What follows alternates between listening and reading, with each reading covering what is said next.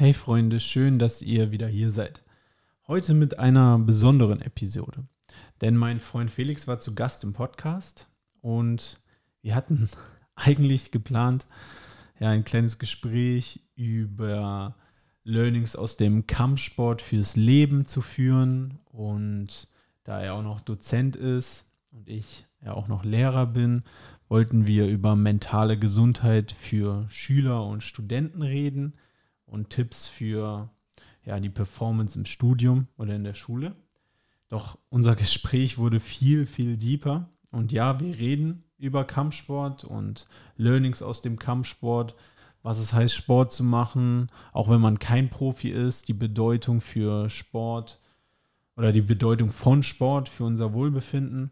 Und dann gehen wir aber auch ganz tief in die mentale Gesundheit. Und Felix erzählt uns sehr, sehr offen und ehrlich, ja auch von seiner Lebensgeschichte, seinen Struggles mit mentaler Gesundheit, über Depressionen in der Familie, wie er damit umgegangen ist, äh, was er daraus gelernt hat, wie er heute damit umgeht, was er euch für Tipps geben würde, wenn ihr Menschen im Umfeld habt, die mit Depressionen zu kämpfen haben oder Freunde, denen es oder Freundinnen, denen es nicht so gut geht.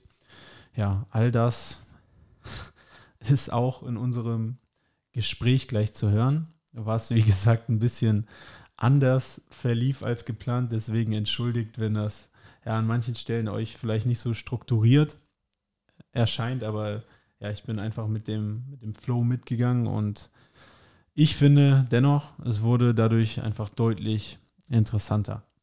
Ja, das sind jetzt genügend Worte bevor der Episode. Bevor wir einsteigen, aber dennoch ein Hinweis. Also, diese Episode wird gesponsert von Audible. Und wenn ihr Hörbücher ausprobieren wollt oder ein Hörbuch ausprobieren wollt, könnt ihr jetzt über den Link in den Show Notes ein gratis Hörbuch euch herunterladen. Und wenn euch Audible dann nicht zusagt, kündigt ihr das Abo einfach und zahlt nichts. Wenn euch das zusagt, dann seid ihr so wie, so wie ich. Ich höre sehr viele Hörbücher. Dann könnt ihr das Abo, wenn ihr wollt, behalten. Und wenn ihr da Inspiration braucht, guckt mal bei mir auf dem Instagram-Kanal nach, janklein.official. Wenn euch das Gespräch gefällt, bitte teilt die Episode, schreibt mir eine Nachricht bei Insta oder per E-Mail an jk.klein.info at gmail.com und schickt das einem Freund, einer Freundin, denn ich denke, das ist wirklich ein inspirierendes Gespräch, was vielen, vielen Menschen helfen kann. So, und jetzt genügend Vorworte. Ganz viel Spaß mit dieser Episode.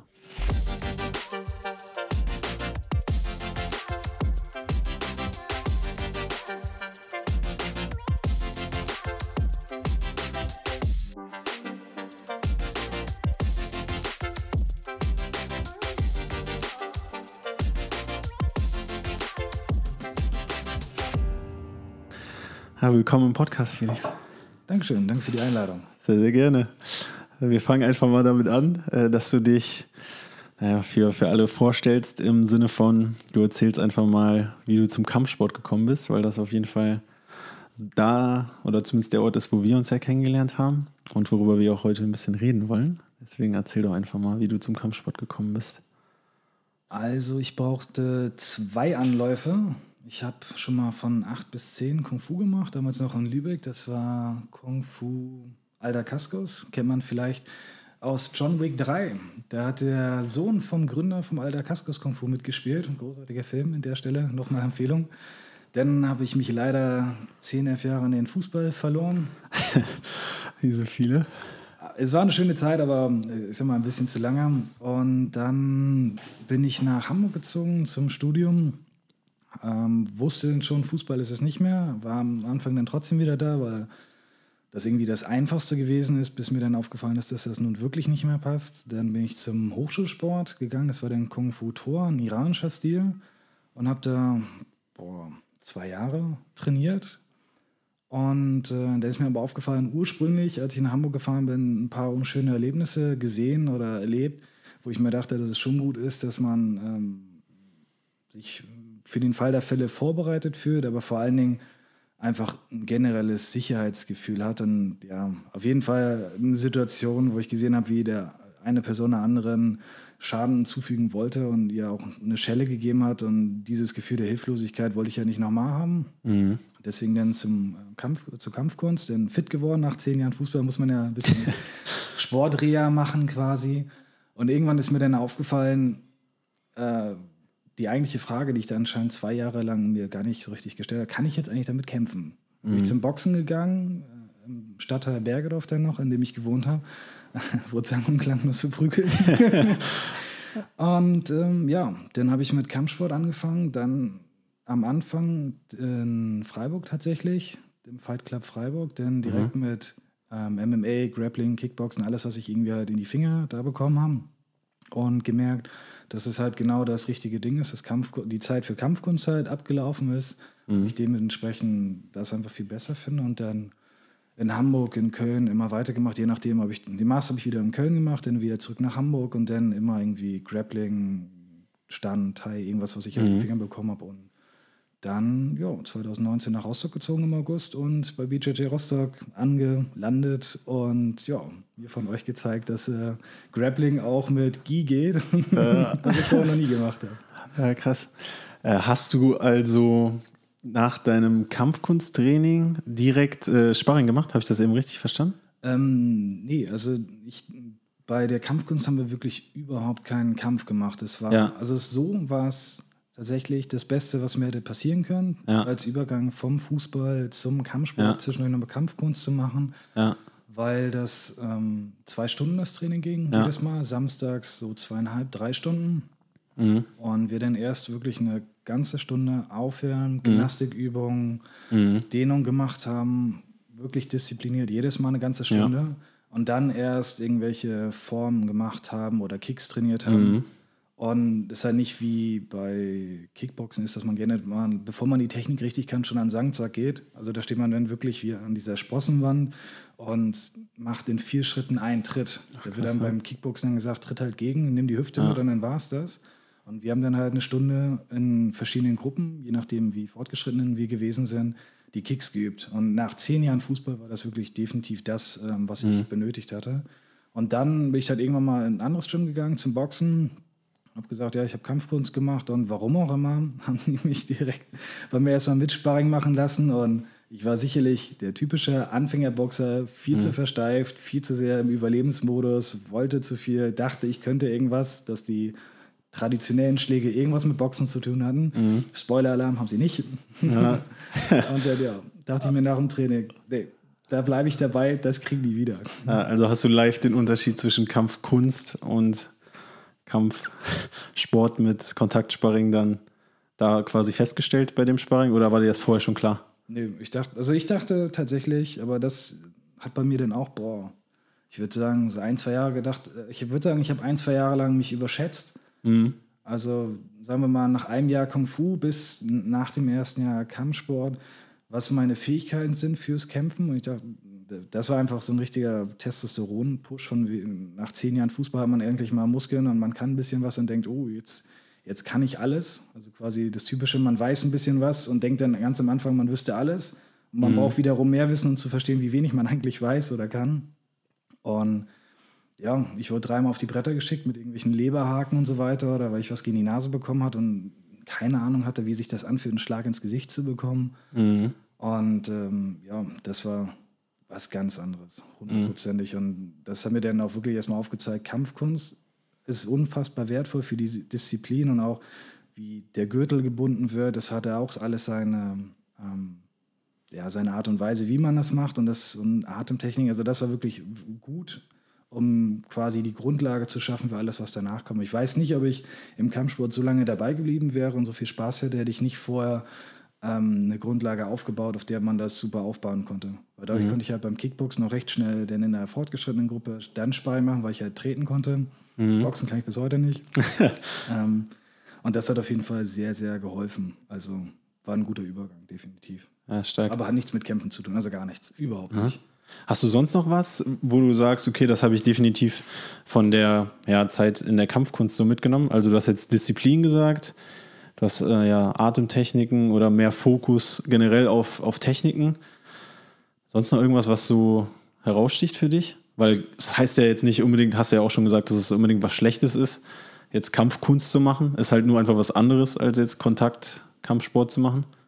Also ein, ein Grund ist auch der, weshalb ich mit Fußball halt aufgehört habe. Irgendwann, ähm, es war halt einerseits die Verpflichtung, die ist halt, finde ich, sehr schön tatsächlich für beispielsweise junge Menschen oder Schüler, dass die ähm, einen gewissen Rhythmus drin haben, dass die ähm, lernen, verantwortungsvoll zu sein anderen Menschen gegenüber, dass sie für ihr Team da sind und halt nicht, ähm, was ich, nö, heute spiele ich denn doch lieber den ganzen Tag, sondern wissen, nee, mein Team braucht mich, ich bin da und du bist auch in der Gruppe und auch da das Sozialverhalten mitbekommen. Also da finde ich Teamsport, egal was ist, und wenn es, ähm, was weiß ich, Bodentouren ist oder mhm. Schwimmen, meinetwegen auf jeden Fall, dass sie wissen, ich habe hier eine Gruppe, so verhalte ich mich da, ich bin für die Gruppe da, wir trainieren zusammen, wir sind füreinander da, wir lernen voneinander, wir gewinnen zusammen, wir verlieren zusammen. Das finde ich mhm. unfassbar wichtig, aber spätestens so mit 16, 17 hattest du denn auch die Leute, dass die Unterschiede halt immer größer werden, wer was möchte. Und wenn man halt mhm. selber die zwei Male da beim Training war und halt,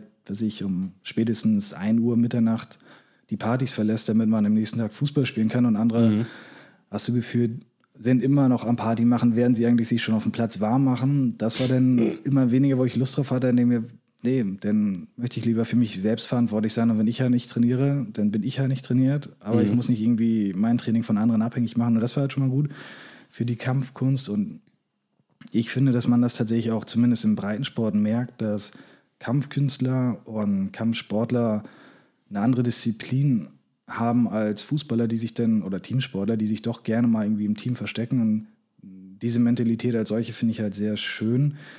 Leute um sich herum zu haben, die auf sich selber achten und um auch für sich selber einstehen, quasi, die die Folgen von ihrem eigenen mhm. Handeln mhm. halt ähm, wirklich eingestehen und nicht sich irgendwohin verstecken. Und das finde ich ist einfach viel, viel positiver als beim Fußball, wo dann doch eher mal gesoffen wird oder du bist schuld oder der Schiri war schlecht, sondern habe ich gut trainiert, habe ich nicht gut trainiert und du kriegst das individuell aufgezeigt, wie du halt bist und da ist nicht irgendwie die Möglichkeit, sich zu verstecken. Ja. Also ich finde, die kümmern sich mehr um ihre Gesundheit, mehr um ihr, ihren Charakter, um alles, weil die der eher damit konfrontiert sind, die Folgen von ihrem eigenen Handeln ähm, zu erleben. Und dementsprechend, das war auf jeden Fall schon mal ein Riesending und auch einfach das bewusste Training. Beim Fußball hast du gerne mal, schmeißt einen Ball auf den Platz und ab dafür als Sportlehrer wirst du das ja wissen. Und beim Kung Fu, am Anfang haben wir erstmal ein, zwei Minuten Atemübung gemacht, sodass du wirklich merkst, ich bin jetzt hier, ich bin nicht mit dem Kopf, was ich bei meiner Klausur, bei meiner Abschlussarbeit oder beim Job oder sonst irgendwo, ich bin jetzt hier und das ist meine Zeit, in der ich trainiere. Mhm. Und danach kommt meinetwegen alles andere, aber jetzt bin ich hier und fühle auch wirklich meinen Körper. Das hatte ich beim Fußball auf jeden Fall nicht. Da hatte ich einfach nur Glück gehabt, wenig Verletzungen gehabt und so weiter, aber danach musste ich auf jeden Fall einiges wieder aufbessern. Klar konnte ich laufen wie ein Pferd, aber muss ich fünf Liegestütz maximal. Mhm. Und ja, dass du wirklich mal bewusst dich mit deinem Körper auseinandersetzt, wie fühlt er sich an. Und das hast du beim Kampf, bei der Kampfkunst definitiv sehr, sehr gut, wenn du die Techniken machst, weil es halt sauber und schön und flüssig sein muss. Beim Kampfsport kannst du ja auch mal mit schlechter Technik durch, aber hast halt Bock zu kämpfen. Ja. Ja, krass. Das ist eine sehr coole Beschreibung gewesen. Auch was du gesagt hast, so der Unterschied zwischen Mannschaftssportart, Fußball, was ja in Deutschland wahrscheinlich mit Abstand Nummer ein Sportart ist und ganz viele Jungs zumindest mal gemacht haben, Mädels auch. Und dann dieses. Eigentlich ist das jetzt kein, kein Videopodcast, damit ihr diese Reaktion jetzt nicht seht, aber äh, ja, der Punkt war auf jeden Fall der Unterschied zwischen ja, Mannschaftssportart und Individualsportart, den wir auch äh, echt merken, so beim, beim BJJ oder beim MMA. Da kann dir ja keiner mehr helfen. Ne? Wenn du einen schlechten Tag hast, dann wirst du dafür selber bezahlen, während wenn du beim Fußball einen schlechten Tag hast, kann da ja noch sehr viel wieder gut gemacht werden durch deine Mannschaftskameraden. Und den zweiten Teil von dem, was du eben erzählt hast, mit der, ja, dieser Achtsamkeit quasi schon beim, beim Training und ja, dieser ganz anderen Herangehensweise. Fand ich auch sehr interessant. Finde ich, wäre auch eine gute Überleitung so für Lektionen, die, ja, du hast jetzt schon ein paar vom, vom Fußball oder von der Kampfkunst aufgezählt, die sich auch ins Leben neben dem Sport übertragen lassen. Äh, und das finde ich auch immer sehr, sehr wertvoll, weil ich finde, der Sport ist ja, somit der größte Lehrmeister auch fürs Leben quasi, neben dem Platz, neben dem Gym, neben dem Dojo. Äh, was sticht da noch so für dich heraus? Was hast du, sei es jetzt in der Kampfkunst oder im Kampfsport, gelernt, was dir ja auch in deinem Leben neben dem Sport ganz, ganz viel bringt und weiterhilft? Also wirklich vieles. Also ähm, bin quasi berühmt berüchtigt dafür, irgendwo für alles Vergleiche zu finden. Und häufig, am häufigsten sind es tatsächlich Sportvergleiche. Und ich glaube, das Typischste ist, äh, sich durchbeißen zu können. Also Disziplin, aber auch in gewissermaßen Leidensfähigkeit. Also in meinem allerersten Kickbox-Kampf und einzigen Vollkontaktkampf tatsächlich, den habe ich nach einem boah, halben Jahr Kickboxen in Freiburg gemacht. War so ein Newcomer-Turnier. Habe ich mich für Leichtkontakt und Vollkontakt angemeldet. Und erstmal halt auch die Disziplin Gewicht zu machen, was ich nicht gut gemacht habe. Aber ich habe es geschafft. Welche Gewichtsklasse hast du gemacht? Äh, damals habe ich noch auf 80 Kilo gekämpft. Ach, krass. Muss ich mal irgendwann ein Ja. Foto davon schicken, das sieht nicht schön aus. Vor allem, Ja. weil das Foto ähm, gemacht wurde äh, nach dem Vollkontaktkampf und mir halt äh, direkt in der ersten Runde die Nase gebrochen wurde. Ich meine, die sieht, ähm, hat zwar immer noch einen Haken, aber da hatte sie quasi zwei Haken drin. und ähm, da denke ich mir, also fast egal, was im Leben passiert, ob der Chef sauer auf dich ist, ob man die Frau, die Freundin geärgert hat oder irgendwie Blödsinn gebaut hat oder irgendwie eine stressige Situation passiert. Es kann nicht, also ich hatte vor dem Kampf richtig Schiss. Mein erster Vollkontaktkampf, ein halbes Jahr nur trainiert, ähm, denn wir hatten tatsächlich ähm, auch was leider mit zum Sport dazugehört. Ähm, wie heißt das? Impetigo, Staphylokokkenproblem bei uns im Gym gehabt. Mhm. Irgendwer bringt es mit und als Grappler hast du das denn irgendwo, also eine ganz normale Geschichte. Ähm, aber deswegen war die Vorbereitung nicht so gut und was auch wieder dafür passt, das ist wie bei Klausuren, irgendwelchen Prüfungen. Die, das Selbstvertrauen machst du, indem du halt arbeitest. Wenn es am Ende nicht klappt, ist cool, aber wenn du weißt, du hast alles gegeben, kannst du wirklich vollkommen entspannt da reingehen und dann hat es halt nicht gepasst und das ist dann auch okay, aber nervös wird man nur, wenn man weiß, man hat nicht alles gegeben. Auf jeden Fall hatte ich richtig Schiss davor, weil die unteren Gewichtsklassen sich schon richtig die Nasen platt gedrückt haben und das war halt so eine Sporthalle, wo in der Mitte ein Ring wirklich aufgebaut war und darum waren einfach nur bei den Leichtkontaktkämpfen einfach so Steckmatten auf dem Boden. Das heißt, die, die Vollkontakt gekämpft haben, waren auch wirklich die Attraktion für die ganze Halle und die hat man sich dann lieber angeschaut als die anderen. Beziehungsweise waren eher, eher der Hingucker allein schon wegen des Rings. Und dann in den Ring zu steigen und du siehst schon das Blut da unten und du weißt, ey, wenn das hier losgeht, der versucht dir halt wirklich äh, die Nase platt zu drücken und das Gesicht neu zu arrangieren. Klar, Newcomer, aber ich bin ja auch nur Newcomer. Hatte ich auf jeden Fall richtig Schiss und ich meine, mir wurde ja auch direkt die Nase gebrochen. Die zweite Runde hat mein Trainer gesagt, soll ich nicht durch die Nase atmen, weil ansonsten alles voll gewesen wäre, halt mit Blut. Und egal was jetzt kommt, ich habe wenigstens mal eine Messlatte, wo ich wirklich richtig Angst hatte, aber im Ring geblieben bin. Ich hätte ja auch einfach gehen können. Das, dann ist das halt so. Ich werde nicht der Erste, und ich werde auch nicht der Letzte sein, der sagt, nee, ähm, ich gehe doch nicht kämpfen. Aber du bist halt da geblieben und alles andere verglichen mit dieser Urangst, jemand will mir wirklich Schaden zufügen, auch wenn das natürlich im sportlichen Sinn ist, aber das ist in deinem Kopf ja nicht so richtig drin Auf jeden Fall. ähm, wirkt dagegen einfach nicht mehr ganz so schlimm. Und das bringt mir auf jeden Fall viel Ruhe zu wissen, du bist damals nicht weggelaufen, obwohl du richtig Angst hattest. Du bist da geblieben. Und vor allen Dingen auch die Erkenntnis, du hattest vor was richtig Angst. Du hast auch auf die Nase bekommen. Aber es war cool. Danach war ich mega happy. Und die Sache, vor der ich Angst hatte, war letztendlich schlimm, aber sie war nicht von, also klar, mir wurde die Nase gebrochen, Punkt. Aber Ja. danach ging es mir gut. Das heißt, nicht alles, wovon man Angst hat, ist tatsächlich so schlimm, wie es ist. Und ich weiß auch, wenn die Angst kommt, laufe ich nicht weg. Und zu guter Letzt halt auch die Disziplin, weil für die anderen, für die Grappling-Turniere, die ich gemacht habe, habe ich es auch jedes Mal verpeilt, rechtzeitig ähm, im Gewicht machen anzufangen. Musste dann jedes Mal so in zwei Monaten fünf bis zehn Kilo abnehmen, was ja nicht schön war. Und was ich am Tag ein bisschen Joghurt, ein bisschen Salat, aber halt auch geschafft. Das wäre eine Sache, die ich nicht ohne Sport geschafft hätte und auch niemals gemacht hätte.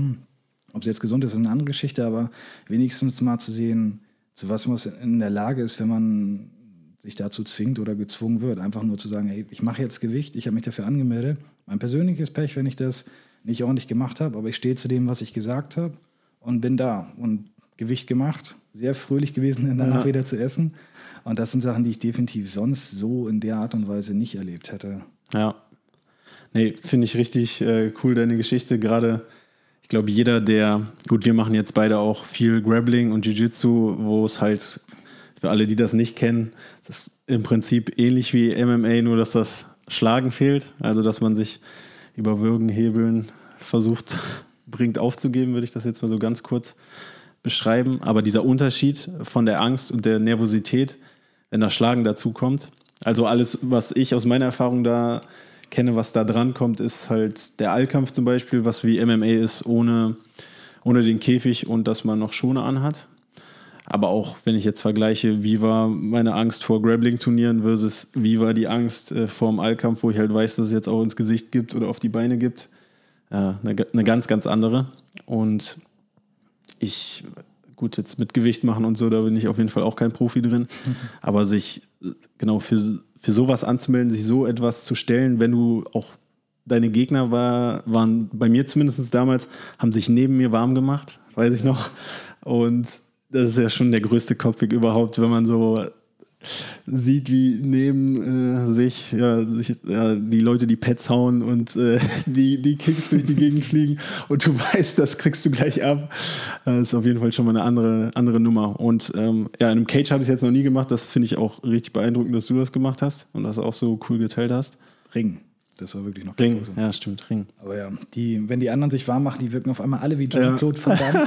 Die Pads klatschen ja. auf wie Dollar und der hat gesagt, niemals kann ich den besiegen. Aber das war, ja. fand ich auch vielleicht eine kleine Anekdote. Ich hatte vor, vor dem Vollkontaktkampf Leichtkontakt äh, noch gekämpft, also eher Pointfight quasi. Ja. Und da war einer, der hat aus dem Stand den Tritt hochgemacht wie zum Spagat. Ich dachte so, ach du Backe. Ja. Aber gegen den habe ich nicht gekämpft. Der ist aber auch in der ersten, der ist ja auch in der ersten Runde rausgeflogen. Also super Kampfkünstler, bestimmt. Aber er war halt kein Kämpfer. Aber ja. ja, das ist, alle anderen wirken auf einmal wie Goliath und man denkt sich, man sieht selber nicht, dass bei ihm auch die Pads am Klatschen sind und dass man ja. auch kräftig und fies bestimmt aussieht. Ich habe mir extra noch die Haare ganz kurz rasiert und so weiter, ja, so böse wie möglich aussehen. Ja. Und dass man halt auch was kann, aber man sieht es halt definitiv nicht. Also das ist wirklich, ja, da hat man auf jeden Fall Respekt vor. Ja. Und es gibt auch das, äh, nochmal zu der Angst, irgendwie das wie ist das, Sprichwort, man ist nie so einsam wie in einem Ring, wenn man keine Puste mehr hat. Und das ist, also das hatte ich natürlich dann auch irgendwie sowas, wie lange gehen die Runden? Wahrscheinlich zwei Minuten, mhm. eine Minute, anderthalb.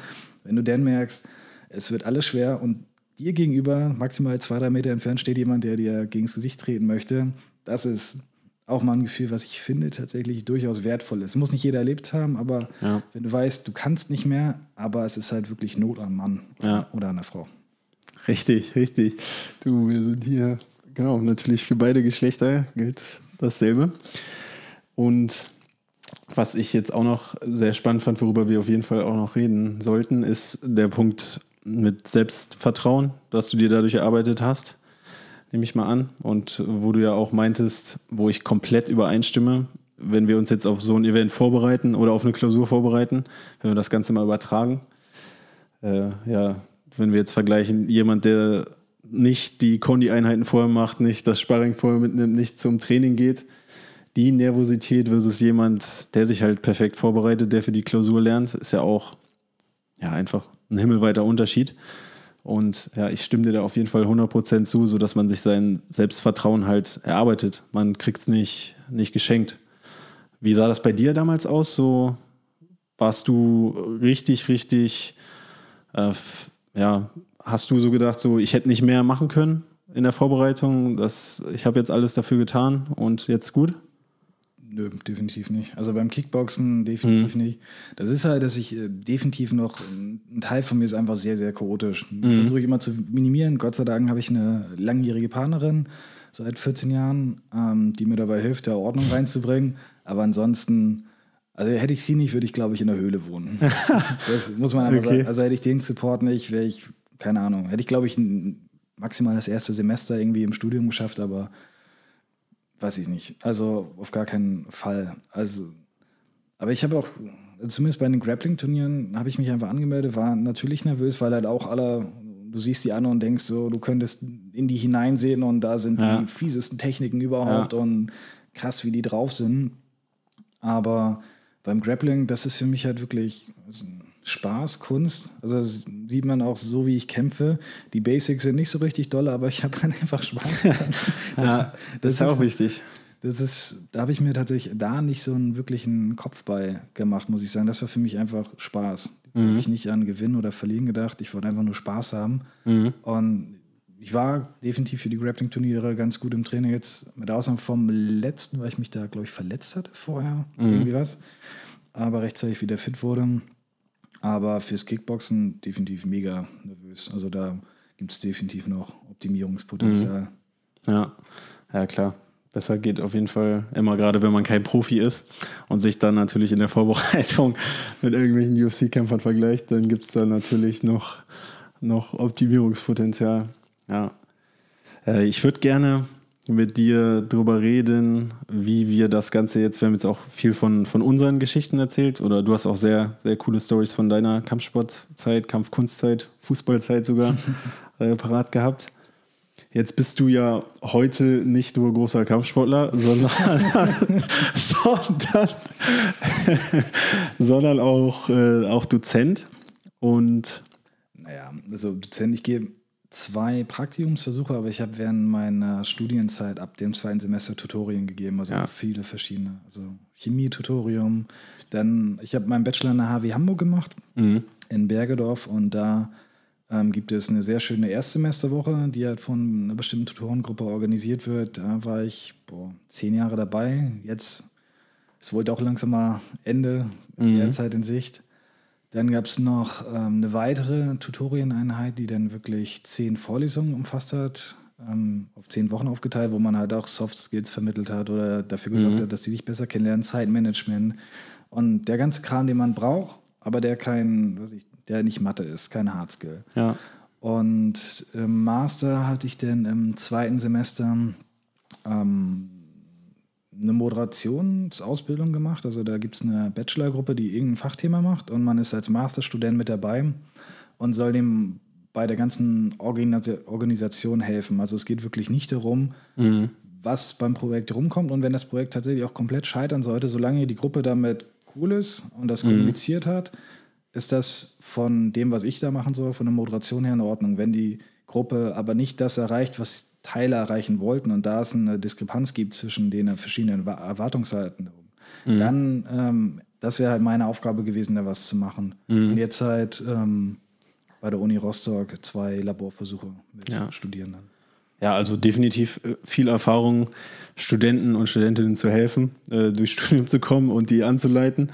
Und ja, gut, ich sehe das ja jetzt auch aus meiner Lehrerrolle und ich würde einfach gern drüber reden, weil wenn wir uns so die Trends angucken, was ja so mentale Gesundheit oder auch Leistungsfähigkeit, ja, zum einen in der Schule für die Schülerinnen und Schüler oder halt Studenten angeht, Merkst du da dann einen Unterschied, wie sich das verändert? Ich meine, wie lange bist du jetzt Lehrer?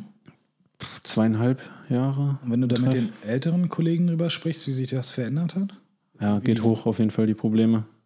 Und ich gucke mir auch die Zahlen an durch das Studium, äh, wie sich so die mentale Gesundheit entwickelt. Und ja, geht definitiv hoch. Also Depressionen, Anxiety, sowas ist äh, auf jeden Fall auf dem steigenden Ast. Mich würde jetzt auch interessieren, wie du das, wie du das so siehst, äh, was die Studenten angeht. Ja. Vielleicht im Vergleich zu den, zu den Schülern, aber es ist auf jeden Fall irgendwie was, wo definitiv zu wenig drüber geredet wird und was, glaube ich, trotzdem ganz, ganz viele betrifft, weil so Leistungsdruck ist, finde ich, bei einigen enorm.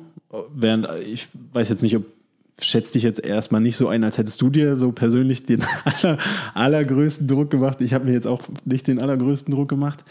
Aber es gibt ja dann doch einige, die da ja, fast dran zerbrechen so. Und ich finde, ja, da können wir auf jeden Fall jetzt mal drüber reden, wie, wie du das so siehst.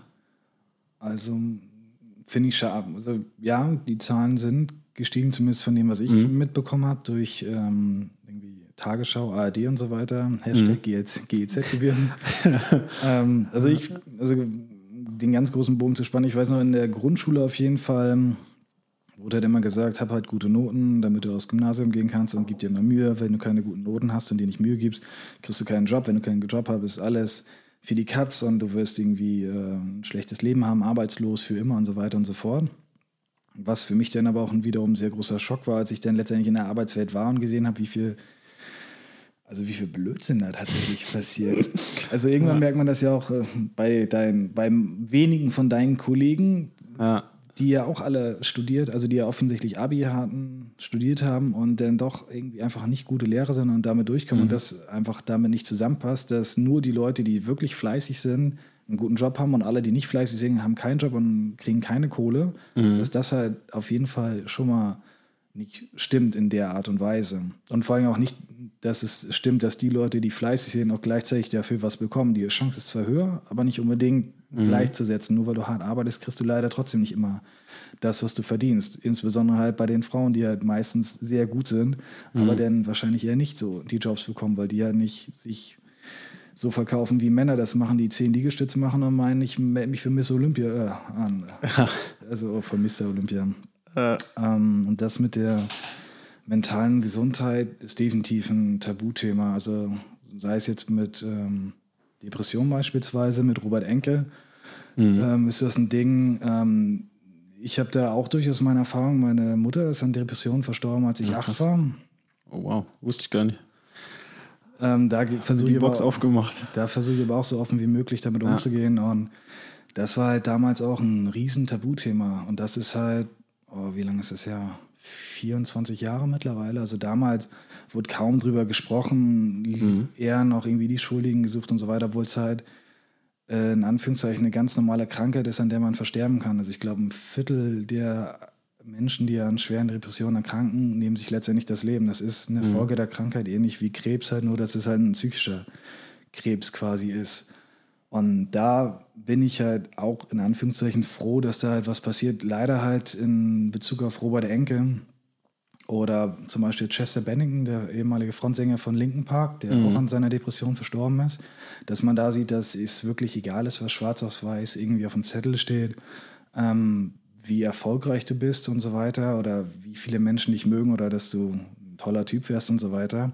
Wenn die Krankheit dir halt sagt, ist nicht, dann ist nicht. Genauso mhm. wie die größten Sportler auch mit, was ich Mitte, Ende 20 an Krebs versterben können. Ja, die sind jung, die sind mhm. fit, die ernähren sich gesund, aber wenn die Krankheit halt was anderes sagt, dann hat die leider in manchen Bezügen das letzte Wort. Ja. Und da ändert sich auf jeden Fall einiges dran, dass offener darüber gesprochen wird. Es ist halt nicht mehr so das Tabuthema, wie wenn halt gesagt wird, jetzt reiß dich mal zusammen und so weiter. Das finde ich ist auf jeden Fall ein Riesenvorteil von ähm, der MeToo-Bewegung oder vom Feminismus, dass auch wirklich über die mentale Gesundheit von Männern mhm. offen angesprochen wird und dass die unbedingt sich den Vorteil mitnehmen sollen, da auch drüber zu sprechen. Dass auch das ganz normal ist wie Kampfsportler, dass sie nach dem Kampf halt weinen, wenn sie gewonnen haben oder verloren haben oder dass jetzt auch ähm, Profi-MMA-Kämpfer ihre Kinder mitnehmen und einfach mega fröhlich sind, einfach zu sagen, ja. ich bin Vater. Und dass es nicht mehr so ist, der Vater sieht die Kinder quasi nicht, der hat gefälligst Geld nach Hause zu bringen, erfolgreich zu sein und die Erziehung, mhm. das sollen dann die Frauen machen, dass es halt gerade nicht so ist, sondern dass die auch Elternzeit nehmen können, was immer mehr passiert, immer noch zu wenig, aber immer mehr mhm. passieren und auch damit offen umgehen können. Und das mit dem Leistungsdruck, um das dann nochmal, also Definitiv nicht. Also da hat mir auch einfach zu lange irgendwie die, das Ziel gefehlt, wo will ich jetzt eigentlich hin? Ein mhm. römisches Sprichwort, was ich, mir in meinem Kopf geblieben ist, wenn du nicht weißt, welchen Hafen du anfährst, ist kein Wind günstig. Wenn du nicht weißt, wo du hin willst, weißt mhm. du dementsprechend noch nicht, was du tun willst. Also wenn du nicht weißt, welche Sportart dir liegt, dann bringt dir Gewichtheben nichts, wenn dir am Ende auffällt, ich wollte eigentlich Marathon laufen. Mhm. Ganz einfach gesagt. Mhm. Und also ich kenne es sowohl von der einen als auch von der anderen Geschichte, jetzt von Studierenden oder teilweise auch von mir selber, dass die dann mit dem Gewinn, nach dem Prinzip des geringsten Widerstandes halt mhm. rumgehen, mit vier Gewinnen, also mit einer 4-0 halt im Studium, Hauptsache bestehen ja. und durch ist ja. und am Ende bin ich Bachelor auf irgendwas. Aber auch beispielsweise von Freunden, also ein Freund von mir ist jetzt äh, Richter beispielsweise, ein anderer arbeitet bei Google, also die machen schon echt krassen Kram und die sind halt ähm, echt am Arbeiten. Also der eine Freund, der hat wirklich seine 10, 12 Stunden gekloppt und der war zeitweise auch echt ziemlich durch, halt einfach durch den mhm. Leistungsdruck, ähm, sich auch immer in einer gewissen Blase aufzuhalten. Wenn du halt immer nur mit Leuten abhängst, die halt richtig Gas geben, dann denkst du, dass das halt das Normale wäre, das wäre die Baseline und dass du dennoch darüber mehr machen müsstest und teilweise auch dich einfach nur verbrennst mhm. und dann irgendwie merkst, ey, wenn ich das jetzt so weitermache, dann wird das hier, wird mein Arbeitsleben halt nicht 50 Jahre dauern, sondern eher nur fünf Jahre. Ja. Und da eine Basis zu finden. Ich meine, gleichzeitig wird auch einfach viel Geld verschwendet, viel Zeit verschwendet, also was man teilweise an Meetings hat in der Arbeitswelt oder viel Mhm. sinnlose Diskussionen. Und gleichzeitig wird der Arbeits- und Leistungsdruck hochgefahren. Das passt halt nicht so richtig zusammen. Und da finde ich, fehlt auf jeden Fall die Balance, sei es bei Schülern, sei es bei Studierenden, sei es bei Ja. Arbeitern. Ja. Da zu gucken, wie viel brauchen wir wirklich. Weil das Leben ist kein Marathon und kein, ist ein Marathon und kein Sprint. Ja. Ja, krass, du hast ja dann auf jeden Fall nochmal einen ganz anderen persönlichen Bezug auch zu dem Thema. Wusstest du, wenn du darüber reden willst oder wenn es okay ist, für dich darüber zu reden, hast du als Kind verstanden, was eine Depression ist? Du, du hast gesagt, du warst acht. Ja, ich war auch, nee, auf gar keinen Fall. Das habe ich, glaube ich, erst, also so richtig bemerkt, so 10, 15 Jahre später. Also, das ist ja das Ding, ähm, also quasi ähnlich wie Kurt Krömer, der hat sich jetzt ja auch, boah, letztes Jahr, glaube ich, geoutet und meinte, 10, 20 Jahre hätte er es quasi einfach nicht bemerkt. Und es ist ja ein schleichender Prozess und man gewöhnt sich ja auch dran, genauso wie man sich dran gewöhnt, was an alles gewöhnt. Also, was man, was ich 30 Tage macht, Pi mal Daumen, wird zur Gewohnheit. Und wenn man halt jeden Abend eine Schokolade isst und halt Stück für Stück halt dementsprechend ein bisschen mehr auf den Rippen hat, so wie ich leider gerade, ähm, das fällt einem erst recht spät auf, wenn man halt wirklich, was ich, 10, 15 Kilo zu viel hat. Genauso wie man das erst auffällt, was ich, dass man fünfmal die Woche trainiert, wenn man nach sechs Monaten sich dann mit einem selbst hoffentlich vor sechs Monaten vergleicht oder meinetwegen mit dem Freundeskreis, der mit angefangen hat, aber nicht so diszipliniert dabei ist und man merkt, hey, ich bin auf einmal der Sportlichste. Bei mir, krass, da hat sich hier wirklich was verändern. Und insbesondere als Kind hast du ja keine ähm, Bezugspunkte, was ist normal, was ist nicht normal. Dafür hast du ja deine Vorbilder in deinem Freundeskreis oder in deiner Familie. Und für dich ist das dann irgendwie normal und du peilst halt nicht, warum das nicht ist. Du fühlst zwar irgendwo, dass da irgendwas komisch ist, aber ich glaube, insbesondere als Kind oder spätestens als Jugendlicher denkst du immer, irgendwas ist komisch und sei es halt wegen der Pubertät. Aber das richtige Bewusstsein, nö. Weißt du noch, was dir geholfen hat am meisten in der Zeit?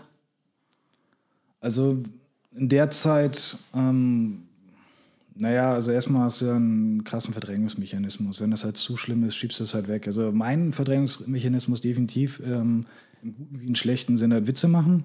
Deswegen, Merkt man gar nicht. deswegen äh, ähm, mache ich das auch. Aber ähm, aus dem, ich meine, von man kann ja auch aus dem Schlechten was Gutes machen. Von daher, klar, sowas zu verdrängen mit Witzen ist nicht gut. Aber wenn man das verarbeitet hat und man immer noch lustig ist, ist cool.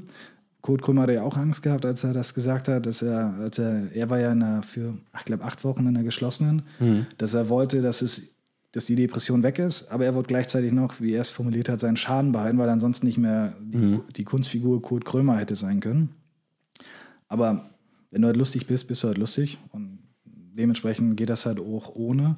Und das andere sind halt ähm, halbwegs stabile Verhältnisse. Wenn deine Freunde halt cool sind, dann hast du auch immer die Möglichkeit, da cool zu sein. Und die Freunde, von denen ich jetzt meine, mit Richter und Google, das sind halt Schulfreunde. Und bei denen, ja, läuft's halt. Und ich hatte das Glück, ein schönes Gymnasium zu haben. Da war halt keine großen Probleme. Was aber auch wiederum schade ist, äh, das habe ich dann aber auch erst am Ende gemerkt, dass halt eigentlich nur die deutsche Mittelschicht der Abi gemacht hat. Und alle, die wir irgendwie ähm, eher aus schwierigem Umfeld hatten, sei es jetzt irgendwie ähm, zugezogen, die Eltern konnten nicht so gut Deutsch oder hatten nicht so viel Geld, die sind sang- und klanglos in den sechs, sieben Jahren, sieben Jahre, nee, was sind das? Doch, sieben Jahre, ähm, Stück für Stück von der Schule dann gegangen. Die haben es halt leider nicht geschafft. Vielleicht hoffentlich im zweiten Anlauf oder über einen anderen Weg, aber am Ende war es nur deutsche Mittelschicht. Aber dementsprechend war es auch, also wäre ich, was ich hier auf einer Gesamtschule gelandet, wo dann noch ein bisschen mehr Stress gewesen wäre, hätte ich vielleicht auch nicht studiert, sondern wäre irgendwo anders ähm, untergekommen. Mhm.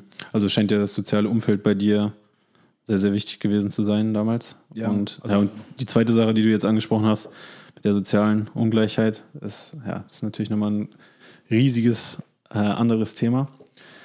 Ähm, was, was wir definitiv vielleicht nochmal in einer anderen Folge besprechen können. Aber was ich jetzt noch sehr, sehr ja, interessant finde, weil du das ja auch jetzt so offen angesprochen hast, dass du das auch in der Fam Familie hattest, diesen Fall. Und dann ist ja mentale Gesundheit, hat dann ja nochmal einen ganz, ganz anderen Stellenwert und hat plötzlich ist es halt keine leere Phrase mehr oder sowas.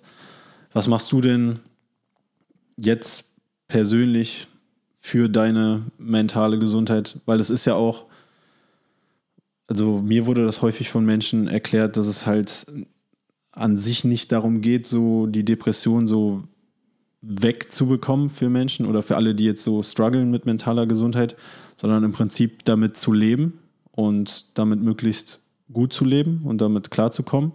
Und dafür braucht es ja Tools, Gewohnheiten, Strategien, damit umzugehen, die viel zu wenig verbreitet sind, die viel zu wenig Menschen erreichen.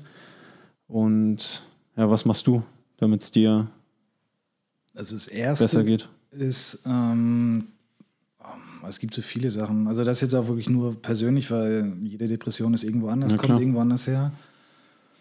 Ähm, drüber reden. Also erstmal, wieso ist das passiert? Ähm, woran hat es gelegen?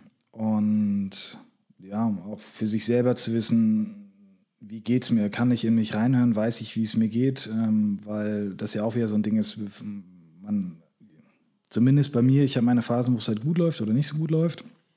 Und dann rechtzeitig die, die Warnsignale zu merken, wo geht es jetzt gerade wieder nach unten, woran liegt es, habe ich zu viel Stress, habe ich, was weiß ich, in meinem privaten Umfeld irgendwie Mist gebaut oder baut irgendwer Mist, der mir am Herzen liegt oder was ich, hat auf der Arbeit irgendwas nicht geklappt, habe ich eine doofe Schulklasse, habe ich irgendwie eine Messung versaut, irgendwie was in der Richtung, dass man das rechtzeitig merkt und halt gegensteuert und sich halt nicht ähm, noch zu viel aufhalst. Man, also beim Training beispielsweise, wenn man merkt, die Muskeln brennen und tun halt einfach weh, dann muss man wirklich noch das letzte Superset machen, wirklich noch die nächsten Liegestütze oder Deadliften oder auch einfach mal drauf hören, heute ist halt nicht mein Tag, ich gehe früh ins Bett.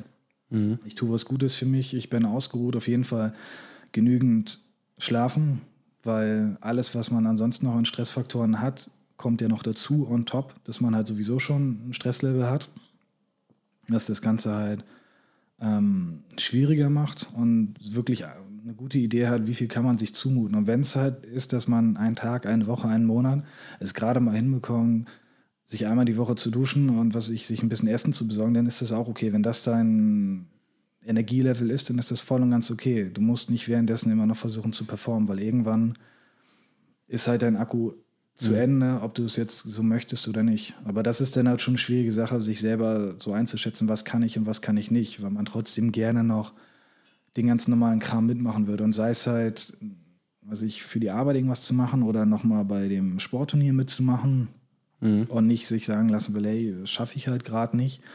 Und sei es halt nur, was ich, ich koche halt abends was für mich. Das kann halt wirklich, je nachdem, wie die Phase halt ist, schon schwierig sein, überhaupt aus dem Bett zu kommen. Manchmal reicht schon, wenn man hier und da ein bisschen was runterfährt.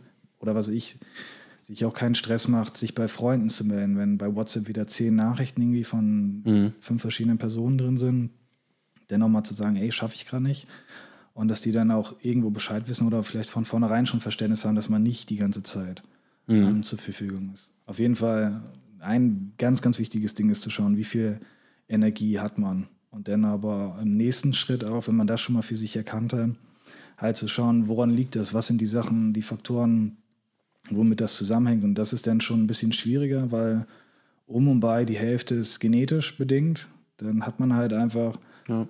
irgendwo Pech und versprüht er nicht so viel Dopamin und die Sachen, also die Sachen, die gut sind, gefallen einem nicht so gut, wie es halt dem Durchschnittlichen gefällt und die Sachen, die einem, die schlecht sind, die ge- gefallen einem doppelt so schlecht wie normalen Menschen und das macht es dann halt einfach anspruchsvoller. Aber dann hat man auch wiederum die Hälfte von ähm, erworbenen äh, Depressionen um und bei halt, je nachdem, was man durchleben musste. Und da kann man dann auf jeden Fall das ansetzen. Aber das ist für mich dann, also salopp gesagt, wenn man davon eine Ahnung, wenn man für sich eine Ahnung von seinem eigenen Status hat, dann sollte man halt auch darauf achten, dass man sein Leben dementsprechend führt. Wenn ich weiß, wenn ich hungrig in den Supermarkt gehe, dann kaufe ich mir Naschkram, dann versuche ich das von vornherein zu vermeiden. Also nicht, dass generell Vermeidungsstrategien jetzt das allerbeste sind, das würde ich auf gar keinen Fall sagen.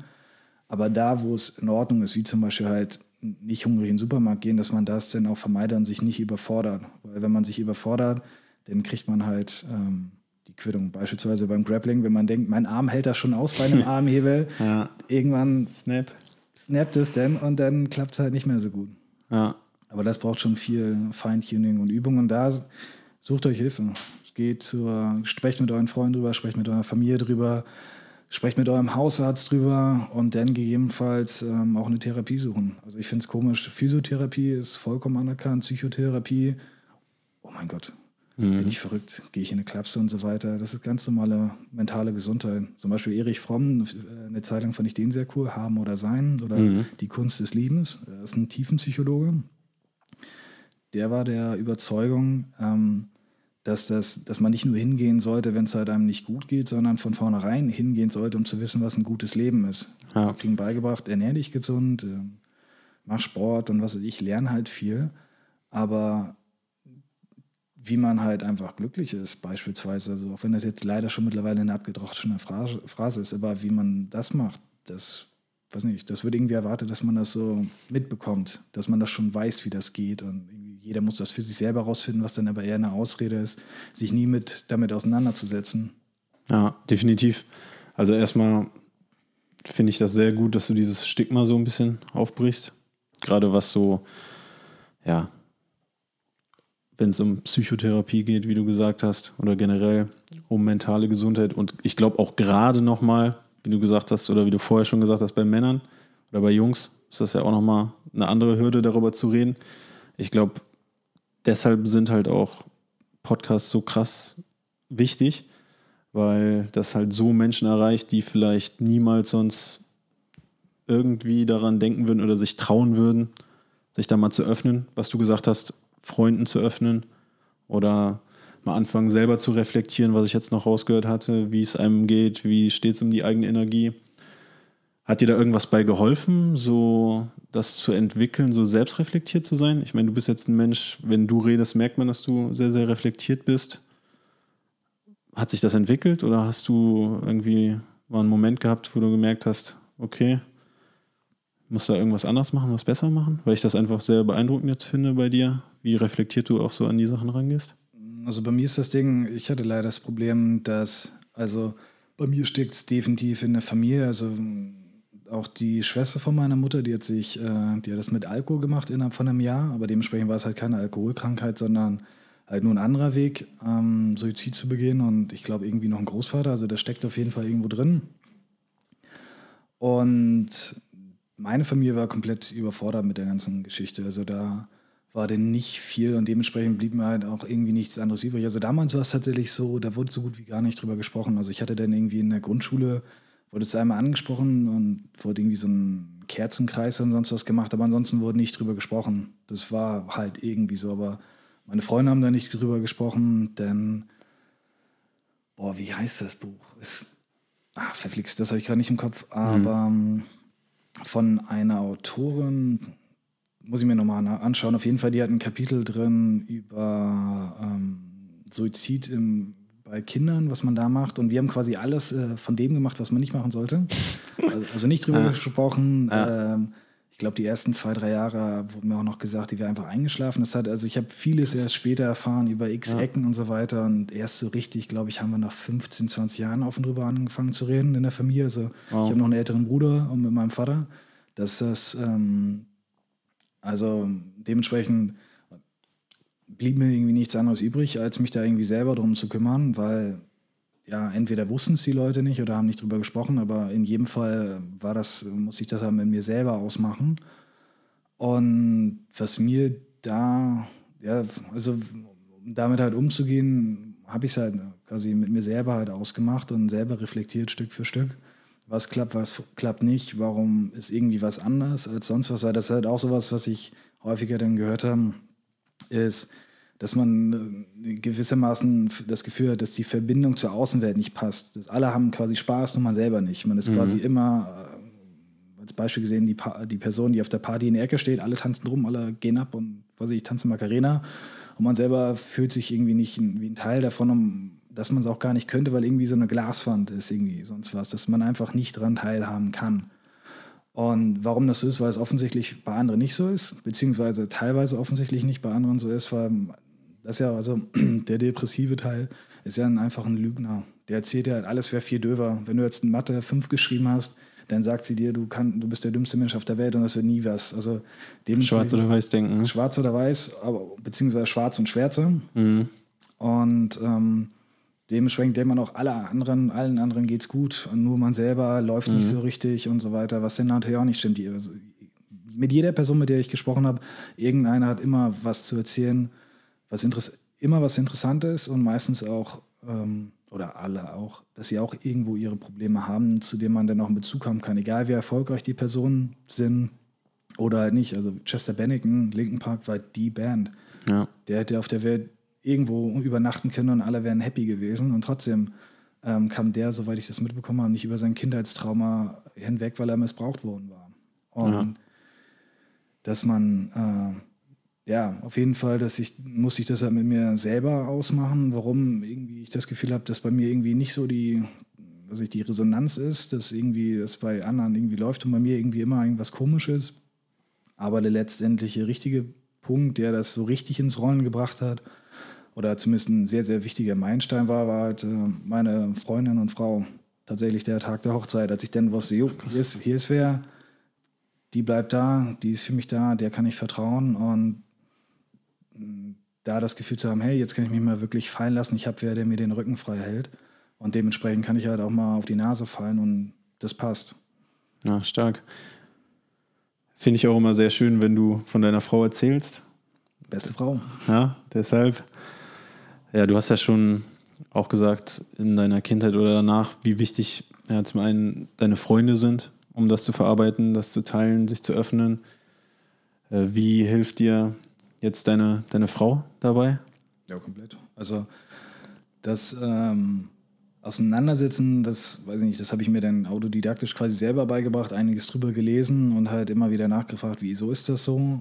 Ähm, sodass es auch durchaus so ist, dass ich ne, dass mir zu Recht äh, eine gewisse emotionale Kälte manchmal unterstellt wird, wenn ich das halt mache, aber das ist halt mein Mechanismus, damit umzugehen, das halt zu analysieren. Vielleicht bin ich auch deswegen wissenschaftlicher Mitarbeiter geworden, keine Ahnung.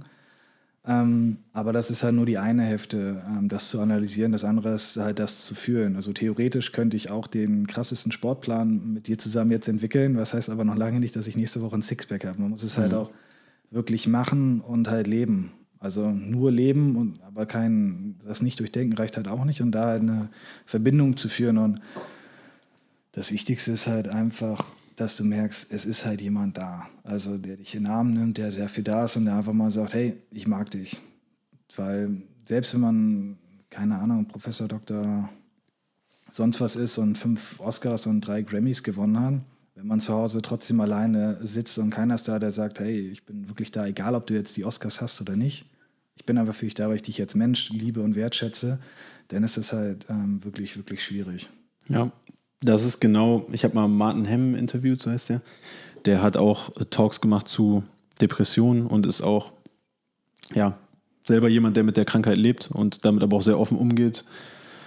Und genau diesen Satz habe ich damals von ihm auch gehört, äh, als ich ihn gefragt habe, so, was ist denn so der Tipp, den du zum Beispiel Freunden geben würdest oder Kindern geben würdest oder Jugendlichen geben würdest, wie können die damit umgehen, wenn sie jemanden im Freundeskreis haben, der jetzt mit Depressionen struggelt? Und ja, ich finde diese Worte so wichtig.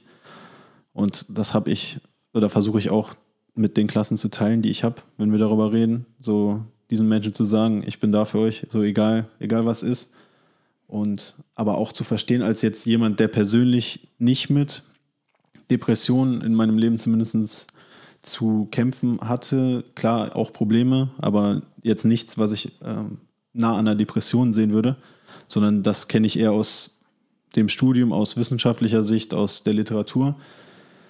Und ich glaube, was man als so, ja, so ein Mensch, was der größte Fehler wäre, kannst du auch gerne kommentieren, ja, ist halt das komplett runterzuspielen oder sozusagen, hey, du bist doch nur traurig, warum geht's dir, warum geht's dir denn nicht besser, hast doch gar keinen Grund, äh, schlechte Laune zu haben oder das zu verwechseln mit, und ich spreche mich nicht davon von frei, äh, das früher mal gemacht zu haben mit Menschen, denen es nicht gut geht, so, hä, so sei doch mal ein bisschen mehr happy, mach doch, geh doch mal laufen oder so, dann, dann geht's dir besser. Ja, das neben diesem Spruch oder neben dem Ich bin da für dich auf jeden Fall das jetzt nicht machen, so warum geht es dir nicht besser? Hast du das schön angesprochen? Also das Aller, Allerwichtigste, und damit haben wir, glaube ich, schon den größten Teil, den erschlagen ist, das einfach als ähm, Krankheit wahrzunehmen. Es ist halt wirklich nicht einfach, ich bin mal schlecht gelaunt, kann damit verwechselt werden, aber ist, was ich, manche nennen das äh, Schnupfen im Gehirn und so weiter. Von jemandem, der Schnupfen hat, wirst du auch nicht erwarten, hey, du hast doch nur Schnupfen, jetzt lauf mal halt deine 10 Kilometer. Und dass man das dementsprechend ähm, erstmal als solches anerkennt und wahrnimmt. Das ist wirklich, also Punkt. Wenn man das schon mal geschafft hat, hat man einen Riesensprung schon geschafft, weil das Schlimmste ist, wenn die Leute ähm, die ja nicht glauben, dass, ob das jetzt irgendwie eine psychische Geschichte ist oder man irgendwie eine Krankheit hat, von der die Ärzte noch nicht wissen, was es ist und erst vielleicht in ein, zwei, drei Jahren rausfinden. Ähm, zum Beispiel, ich war jetzt ja in Nürnberg und hatte mir einer erzählt, ähm, der hatte irgendwie, irgendwie beim Arbeitsunfall sich eine Sehne im Finger oder in der Hand irgendwie beschädigt, abgehackt und der Arzt, der es zuerst behandelt hat, hat da sich das zusammengenäht und die mhm. Naht mhm. hätte da irgendwie immer wieder über den Knöchel rüber gescheuert. Und er war irgendwie bei sieben Ärzten und die hatten alle nichts gefunden. Aber der achte, der hat es dann hinbekommen, das sauber gemacht und seitdem kann er halt wieder kämpfen. Und in der Zeit, wo die Leute dann sagen, da ist nichts oder im schlimmsten Fall, da ist nichts, dann fühlt man sich ja irgendwann, ey, bin ich jetzt ein Hypochonder, denke ich mir das nur aus und bin ich eigentlich nur, also ich will ich nur Aufmerksamkeit haben das ist dann auf jeden Fall doof, weil man merkt ja, es ist irgendwas nicht okay. Und wenn man dennoch glaubt, dass man selber quasi lügt oder sich irgendwas ausdenkt, das ist, kommt halt nochmal ein riesen Stresslevel da drauf, ja. weil man sich fragt, es funktioniert ja irgendwie nicht. Es, offensichtlich funktioniert es nicht. Ich komme morgen nicht aus dem Bett oder ich, was ich, ich kriege eine Nachricht an Freunden nicht geschrieben. Und wenn man dennoch sagt, ey, das bilde ich mir halt nur ein, dann wird es halt wirklich, dann wird es halt echt schwer. Und das sind dann halt wirklich die fiesen Episoden. Und wenn man das schon mal anerkennt hat, Riesenschritt gemacht und dann am besten auch erstmal fragen, ey, kann ich was machen? Oder einfach nur sagen, ich bin da. Weil ja. kann ich was machen, kann tatsächlich auch schon Stress sein, dass die Person denkt, oh, oh jetzt muss ich mir irgendwas ausdenken ja. und so weiter und so fort. Erstmal sagen, ich bin da, du bist cool. Solche Sätze wie wird schon wieder, meint man zwar gut, aber ja. das ist, glaube ich, wie, also ich, wenn Partnerin oder Partner sich trennen, wenn der, der erste Satz sollte nicht sein, wird schon wieder. Ah. Denn äh, nee, lass die Person durchaus einmal die Gefühle haben, wenn es schlecht läuft. Einmal sagen, genau. ist wirklich schlecht. Nicht direkt schon sagen, ähm, mach's irgendwie das Beste draus, weil das hat auch seinen Platz. Also man muss auch manchmal traurig sein. Es kann nicht sein, dass man was Schlechtes erlebt, eine schlechte Episode hat, aber das erste, nee, bloß nicht trauern, bloß nicht schlecht drauf sein und direkt wieder dickes Grinsen und mach Liegestütz, lies ein Buch, optimiere dich selbst. Nee, sei halt auch einfach ein Mensch und finde das traurig und lass dir auch ja. mal schlecht gehen. Ja, ich finde negative Gefühle, die sagen einem ja auch was.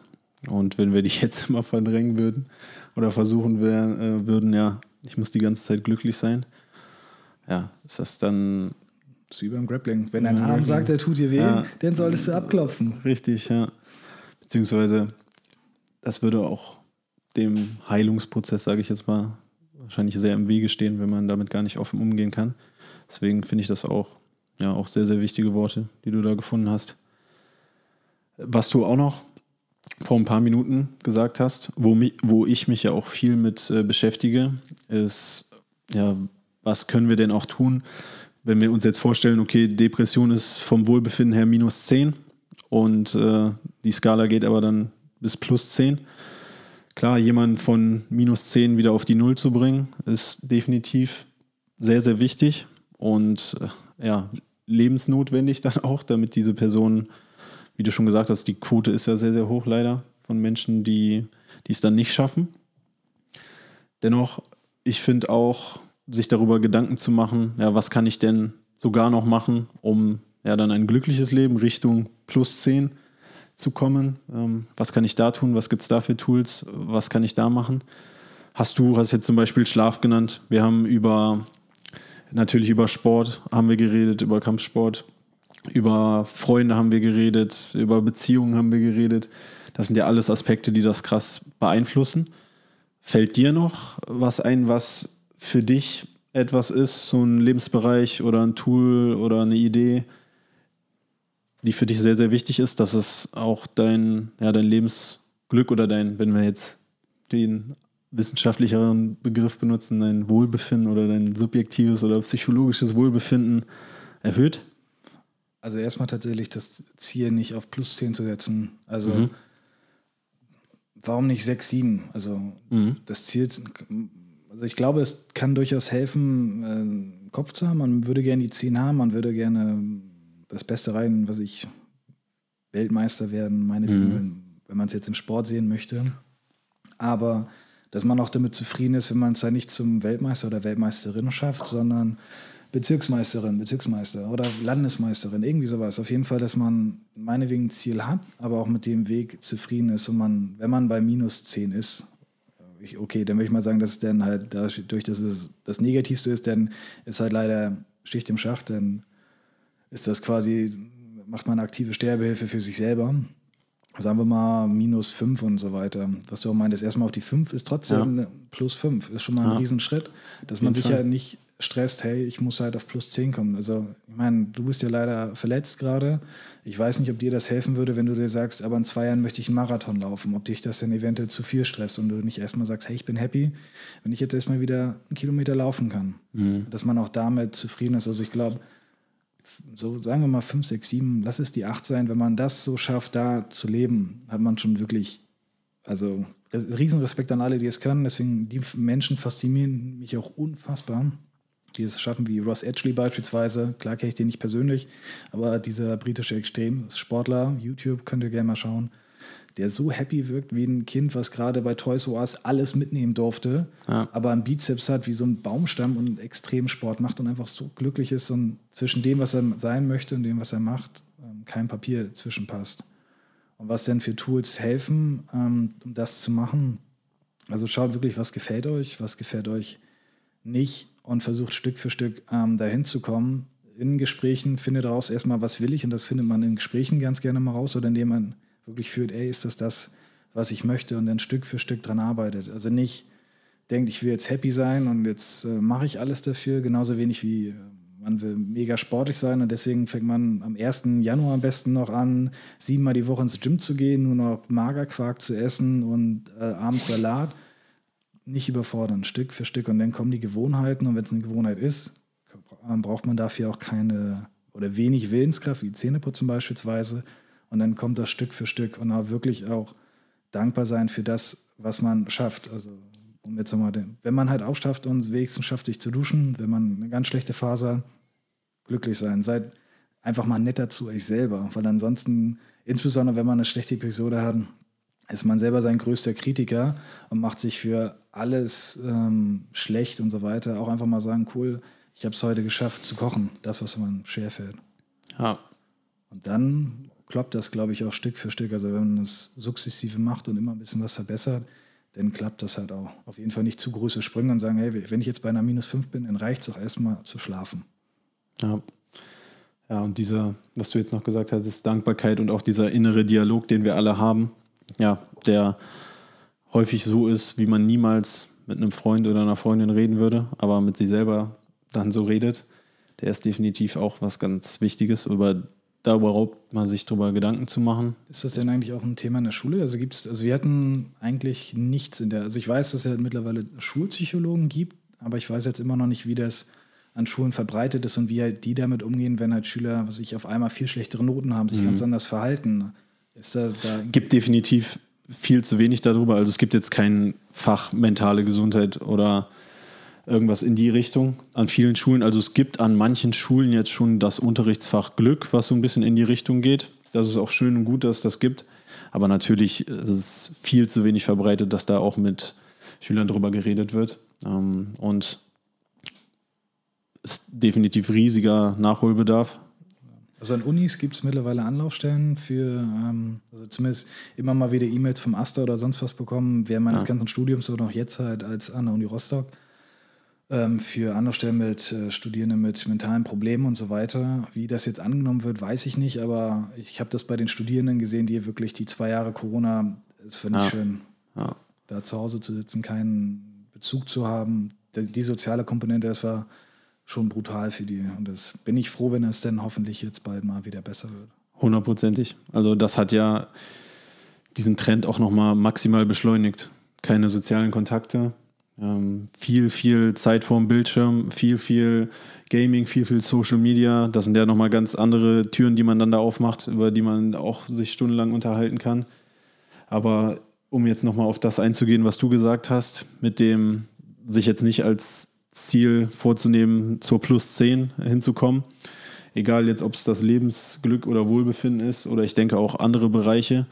Wenn wir uns jetzt vornehmen würden, ja, wir müssen jetzt auf eine Plus 10 im MMA kommen und unser Ziel jetzt wäre, der nächste Conor McGregor zu werden, dann würde uns das sicherlich auch sehr, sehr unzufrieden machen.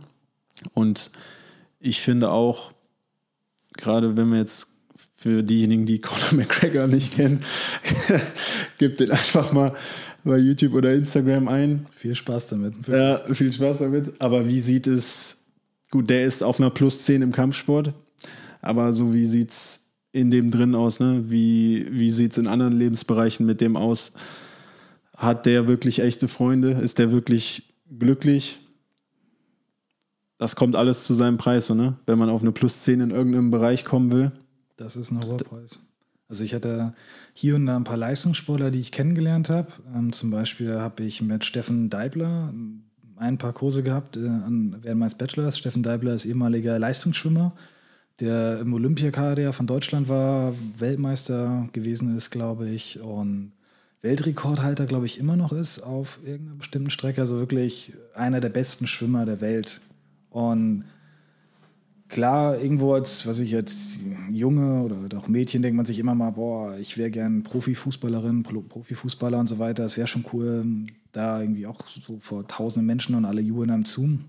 Aber da mal so einen Einblick zu bekommen, was das bedeutet. Also wenn ich halt morgens mit meinem Mädel noch eine Runde gekuschelt habe, da hat der schon seine erste Trainingseinheit gehabt. Wenn ich dann irgendwie mich mal zur Uni bequemt habe, hat der äh, auch schon ein, zwei Vorlesungen gemacht und zum Mittag hat er, keine Ahnung, sich 3.000, 4.000 Kalorien reingeholt, dick. Also neben dem normalen Essen auch immer noch einen Teller Nudeln, damit er überhaupt Energie hat für die nächste Trainingseinheit. Oder jetzt UFC und so weiter, wenn man da mal hört, was die Leute wirklich dafür geopfert haben. Oder Tyson Fury, riesengroßes Beispiel.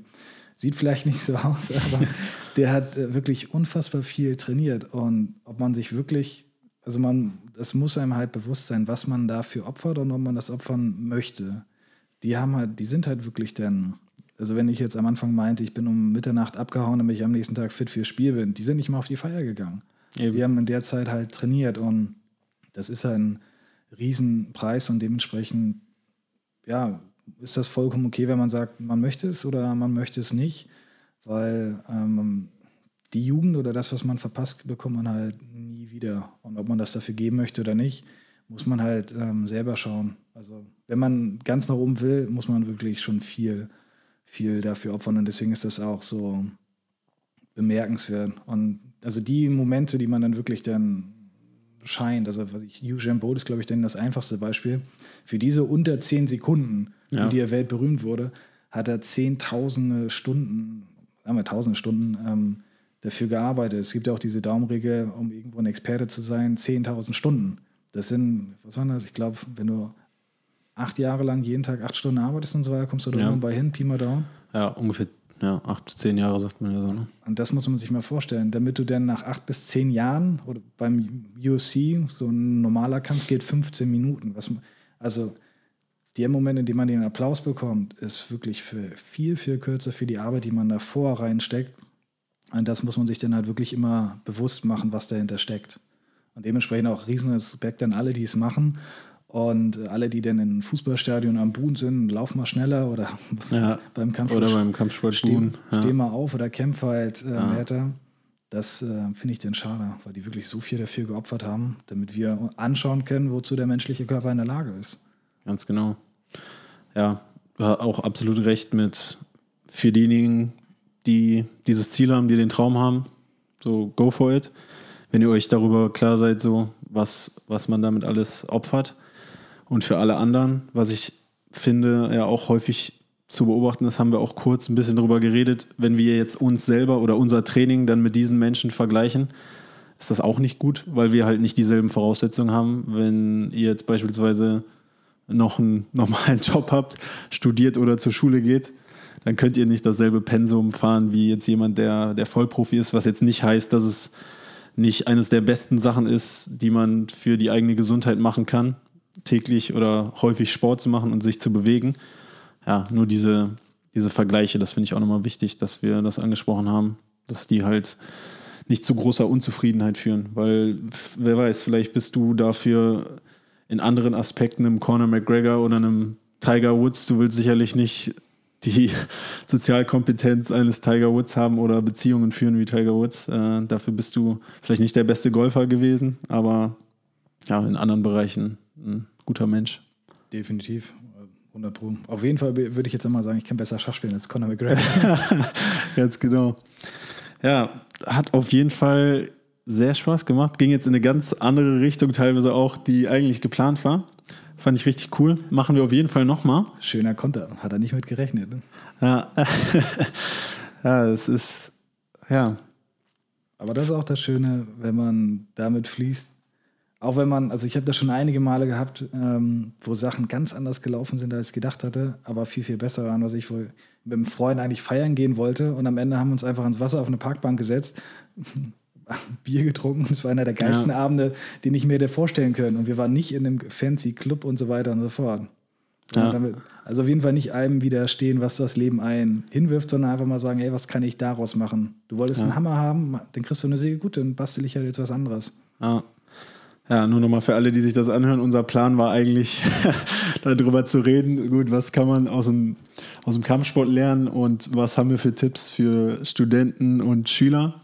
Äh, gut, und das ging jetzt in eine viel tiefere Richtung und ich denke, aus diesem Gespräch kann man viel mitnehmen. Ich hoffe, gerade was äh, Felix so gesagt hat zu ja, deiner Erfahrung oder so deine ehrlichen Tipps auch für Menschen, die gerade echt strugglen, sich zu öffnen, Freunde zu finden, auch mal eine Therapie anzunehmen oder die ganzen Tipps und Tools für die mentale Gesundheit, das ist so wertvoll und deshalb feiere ich dieses Medium auch so, weil das halt jetzt einfach ganz viele Menschen erreichen kann und in irgendeiner Art und Weise positiv berühren kann. Deswegen echt, hast du, hast du richtig gut gemacht und vielen, vielen Dank dafür. Dankeschön. Und sorry, dass ich da, dass das in eine andere Richtung ging. Ich hoffe, es klappt trotzdem. Auf jeden Fall, Kampfsport hat mir viel gegeben. Kann ich nur nochmal sagen an Durchhaltevermögen oder auch einfach Freude zu sehen, wie es klappt und ähm, ja, einfach mit den Leuten auf der Matte Spaß zu haben. Das ist auf jeden Fall. Also für mich ist äh, Grappling oder auch was es sonst gibt, einfach wie Urlaub. Das ist wirklich mal der kleine tägliche Urlaub, den man, oder wenn ich jetzt täglich trainieren würde, aber der kleine Urlaub, den man sich immer mal wieder gönnen kann und das ist einfach viel, viel wert. Das sind sehr schöne Worte zum Schluss. Ich hoffe, euch hat das Gespräch mit Felix gefallen. Wenn euch die Episode ja, gefallen hat, dann könnt ihr die gerne einem Freund, einer Freundin schicken oder weiterempfehlen, wo ihr denkt, ja, das könnte denen definitiv auch helfen. Das könnte die inspirieren. Ihr könnt diesem Podcast helfen, wenn ihr ja zum einen den Podcast abonniert, damit ihr auch die anderen Folgen nicht mehr verpasst in der Zukunft. Und wenn ihr eine positive Bewertung entweder bei Spotify hinterlasst oder auch bei iTunes, das würde definitiv sehr helfen, einfach noch mehr Menschen zu erreichen. Und ihr könnt euch auch über den Link in den Show Notes für die Newsletter anmelden und dann werdet ihr immer informiert, was für Folgen anstehen und was ich so gerade in der Woche gelernt habe. Und ihr nehmt, wenn ihr wollt, auch damit bei dem Gewinnspiel teil. Und zwar, wenn ihr dem Podcast eine positive Bewertung hinterlasst oder den Podcast einfach bewertet, macht ihr davon einen Screenshot und schickt mir das Ganze an jk.klein.info.gmail.com. Und etwa alle 50 Folgen sammle ich das Geld, was ich für ein Sponsoring hier von dem Podcast nehme und ja, schicke allen, die den Podcast hören, einen oder verlose darunter einen Amazon-Gutschein. Also wenn ihr da mitmachen wollt, dann schickt mir den Screenshot per E-Mail.